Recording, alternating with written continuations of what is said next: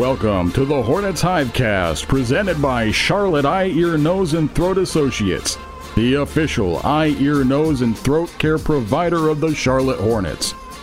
Here's your host, Sam Farber. Welcome to another edition of the Hornets Hivecast, your Hornets podcast with all the notes, quotes, and daily buzz around your favorite NBA team. I'm Sam Farber, and it is a pleasure and a privilege to have you with us here once again on the Hornets Hivecast, brought to you by CEENTA, Charlotte Eye, Ear, Nose, and Throat Associates, the official eye, ear, nose, and throat care provider of the Charlotte Hornets. We continue our player profile editions of the HHC. We'll take a brief break tomorrow because tonight, of course, is the lottery day in the NBA. We'll find out if the uh, Hornets get the ping pong balls to fall in their favor and end up moving up into the top four of the NBA draft, or if they stand pat, which is not a bad situation to be in, anyways, because you got two top 15 picks to play with. So that's coming up tomorrow on the HHC. Today, we're talking about Hornets starting center Mason Plumlee. First year here in Charlotte. A lot of highs for this team. Really some strong play at that center position. And we're going to talk about it with 10 year NBA veteran and my color commentator on the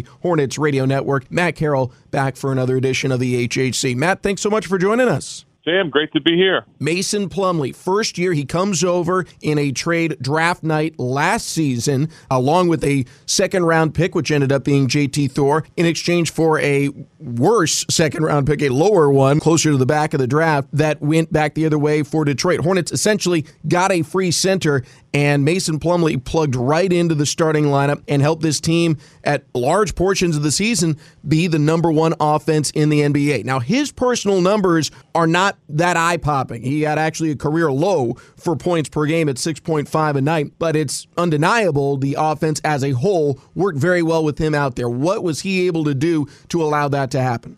Yeah, you know, Sam, when you look at Mason Plumlee, his numbers don't jump off the page. They don't grab your attention, but he does so many things that help an offense run efficiently. He's a veteran. He has a great basketball IQ, been around the game for a long time, playing at Duke with good players his entire life, and just has a great feel. And I think what I like watching about him is that He's extremely unselfish. He's always looking to be a playmaker. Doesn't quite get the recognition of a playmaker, but when the ball's in his hands, he can put it down.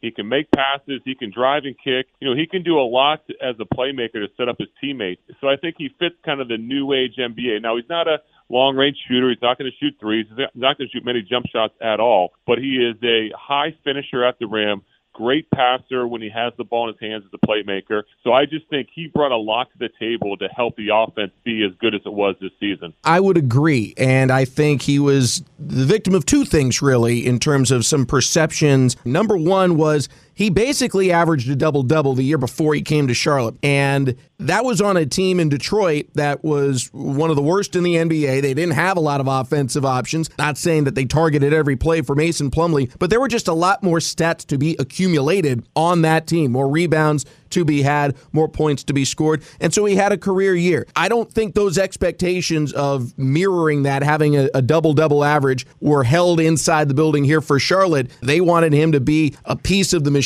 but he was hardly going to be the focal point of the offense in terms of, you know, this is the guy we want taking 15 shots a game. He had a career low, quite frankly, in attempts per game over the course of the 21 22 season. The other thing that hurt him badly, the free throw percentage. He started the year terribly. There's no getting around it. Career low, 39% from the free throw line. And while in most entertaining fashion, he started to head that northward come the end of the season, it, it definitely got a lot of attention. And I think that altered the perception of a season that overwhelmingly was pretty good. He got the Hornets as part of that starting lineup to a winning record for the first time since 2016. He did, and I think you look at the situation here in Charlotte, different than the season before, right? I mean, different team, different makeup, but I think Mason he accepted his role, and what I like about him as a player in the NBA who accepts their role, you know, every time down the court, he's not running back down on defense with his head down if he didn't get a touch or he didn't get the ball in the post, and he knew his role, and he was fine with that. So when the ball came his way, he looked to make a play. He was the finisher at the rim. Let me roll and try to get a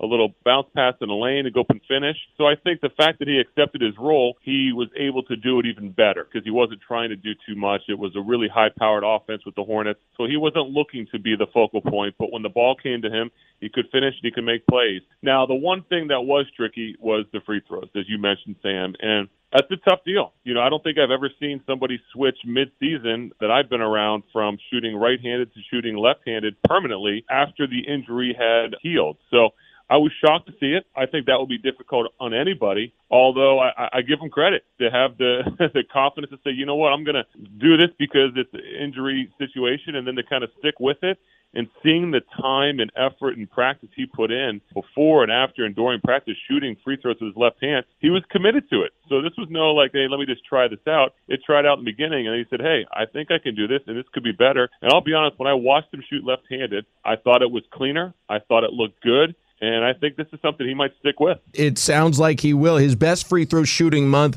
was December. He shot 61% from the charity stripe that month in seven games. Then late in the season, after he'd made the change, his next two best free throw shooting months, percentage wise, March and April. So after the change had been made, it, it really is remarkable. And it's one of the things we're going to talk about with Mason Plumlee coming up next. He'll sit down with me after this quick break here on the Hornets Hivecast.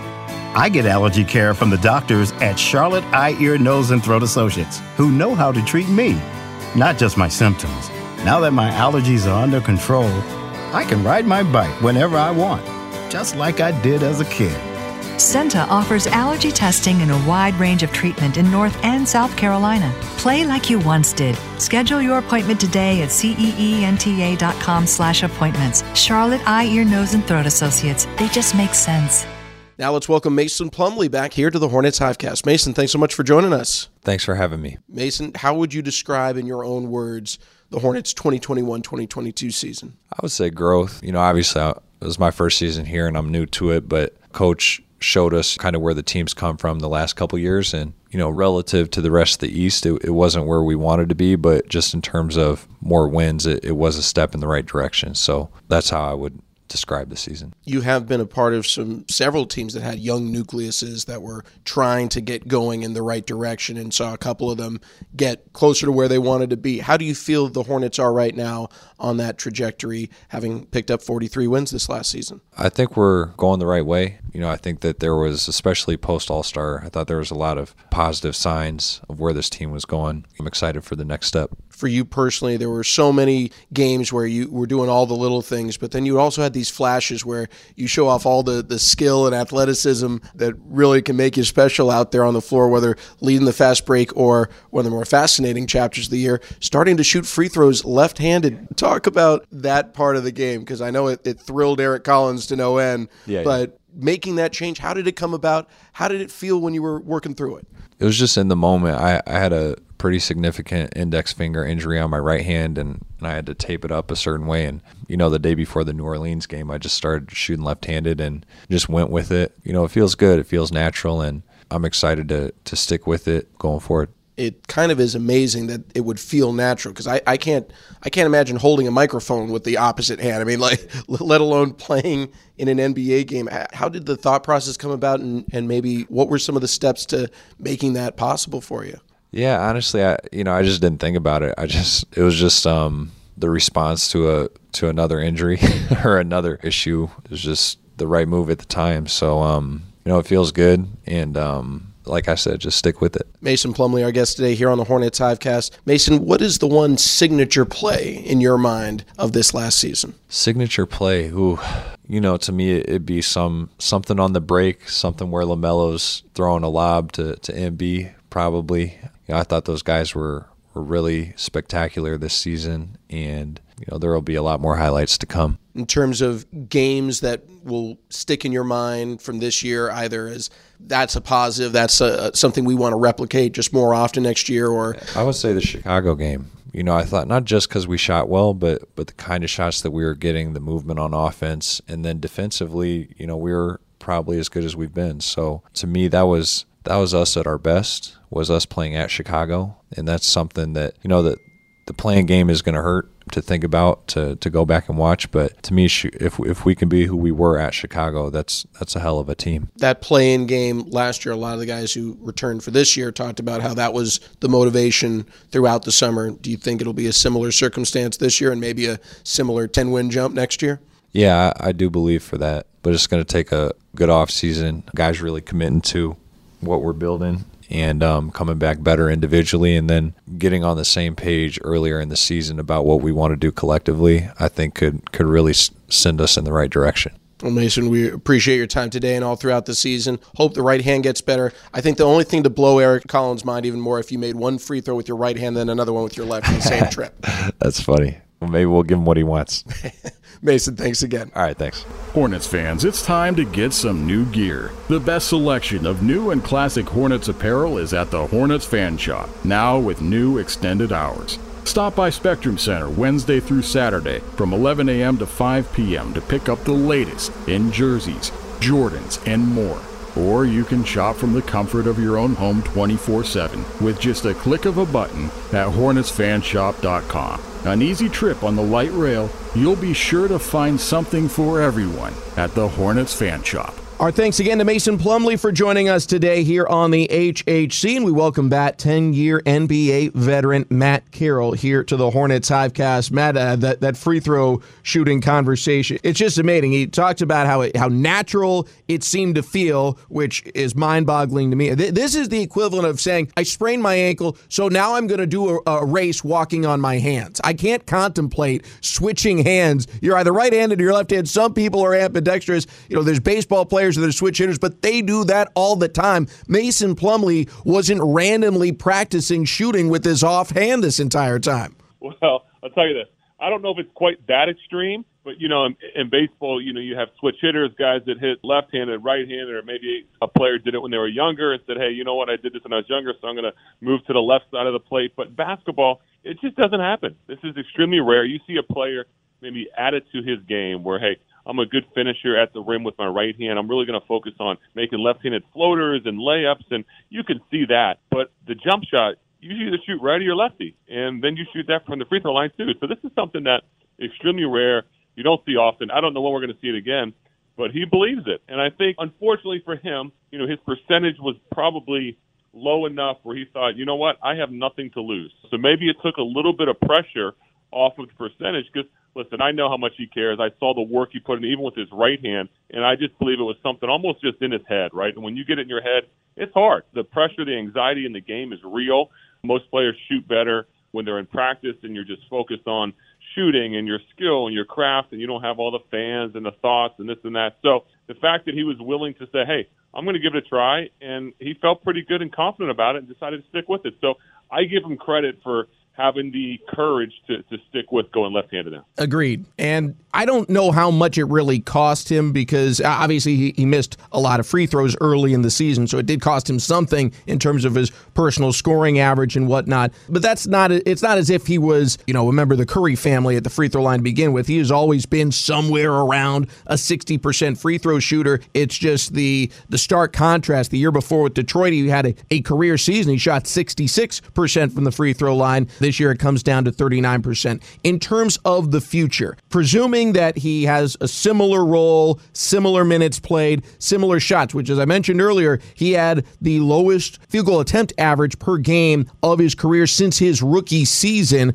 way back in 2013-14 with Brooklyn. So I don't know that the plan in the Hornets offense, and there are some unknowns to this because we don't know who the head coach is going to be, but I would be a little surprised if we saw a huge jump up in Mason Plumlee's shot attempts. But I just think with his efficiency that he has around the basket, getting the feeds from a point guard like LaMelo Ball, and then any improvement at the free throw line, which we, we have to expect will be there, he'll probably average maybe a point more per game and maybe a rebound more as well as this roster continues to grow and fill out. Yeah, I'd have to agree. I, I don't think you're going to see a huge jump either way in field goal attempts or scoring, or maybe just in numbers in general. I do expect his free throw percentage to go up after more practice this offseason. But I do think that maybe efficiency, you know, maybe you'll have games where chemistry is built over time.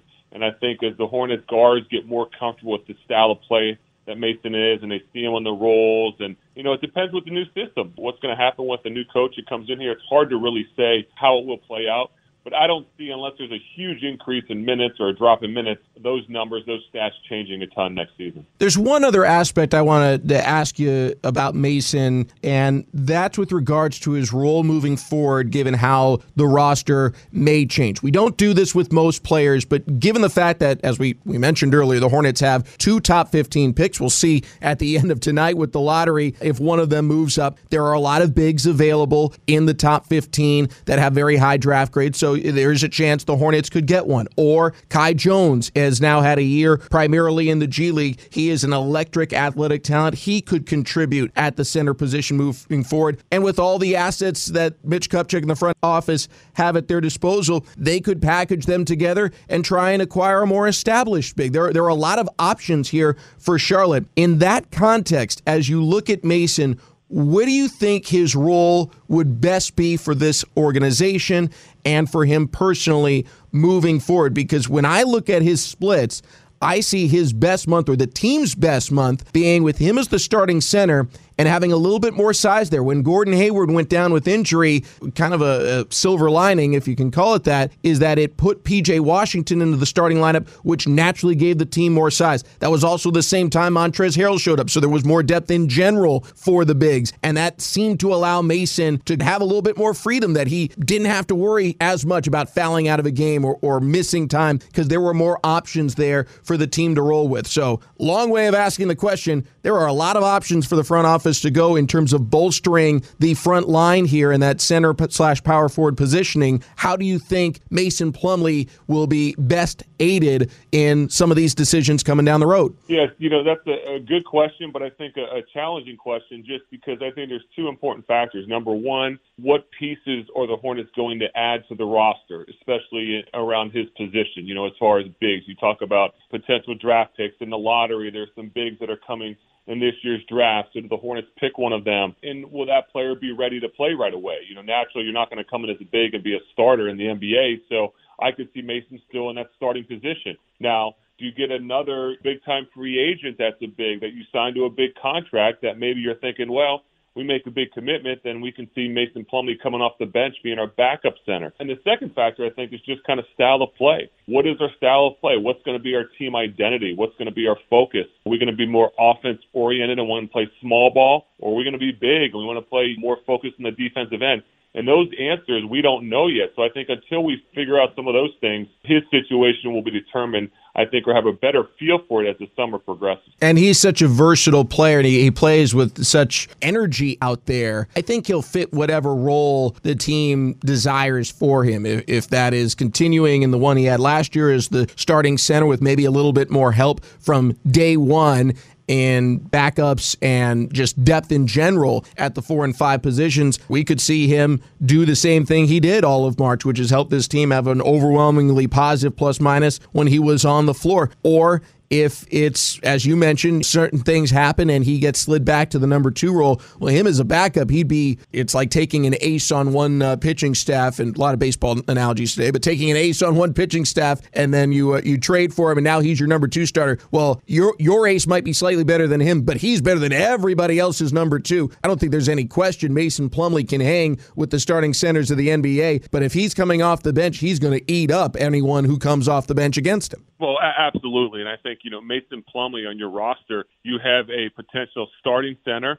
but you also have a guy that can come off the bench and be very valuable as a backup center. And knowing Mason personally, you know, he, he's a true pro. He's the ultimate pro. He comes to work every day. He puts the extra work in. He's been around this league for a long time. He's a good person. He's a great teammate. So he checks all the boxes. So you don't worry that hey, he's the type of player that like if he doesn't get this or get that, he's going to fly off the deep end and he's going to mess the team. No, he is not that guy. He's a guy. He's a true pro, great teammate. He gets it. He's been around long enough. So regardless, he is going to adapt for the situation or his opportunity and do the best that he can. Very true. I think a strong season he had in 21 22 for the Hornets. When he had a lot of minutes out there on the floor, Matt, he performed. If he averaged 30 minutes or more per game, happened 11 times this year, he averaged a double double, 10 and 12. So, very productive player, and he will be a very interesting one to watch that position in general be in the days to come, including tonight potentially with the draft lottery. PJ Washington will be representing the team. Any any insight on what the lucky uh, object should be for PJ? Oh, I wish I knew. It's probably some type of blue, Kentucky blue, you know, item would be my guess. Maybe some bluegrass. I hope it works. I hope it works. Would be a, a, a great thing for the Hornets to win the lottery again. Would be the second time in three seasons, three drafts, and uh, either way, win or lose on lottery night tonight, we will have our recap of it for you tomorrow, and then the next day continue our player profile series here on the HHC. Matt, thanks as always for joining us here on the Hornets Hivecast. You got it, Sam. And thanks to all of you for tuning in again as well. Tonight, the draft lottery. Good luck to PJ Washington and the Hornets. Tomorrow, we will take you through how the Hornets ended up doing in this lottery and what it might mean for their potential draft picks to come. Till next time, for everyone here, our guest today, Mason Plumlee, and our guest host today, Matt Carroll, I'm Sam Farber saying it's been a pleasure and a privilege having you along. We'll talk to you again next time right here on the Hornets Hivecast. Thank you for listening to the Hornets Hivecast, brought to you by CEENTA, the official eye, ear, nose, and throat care provider of the Charlotte Hornets. For more coverage, visit hornets.com.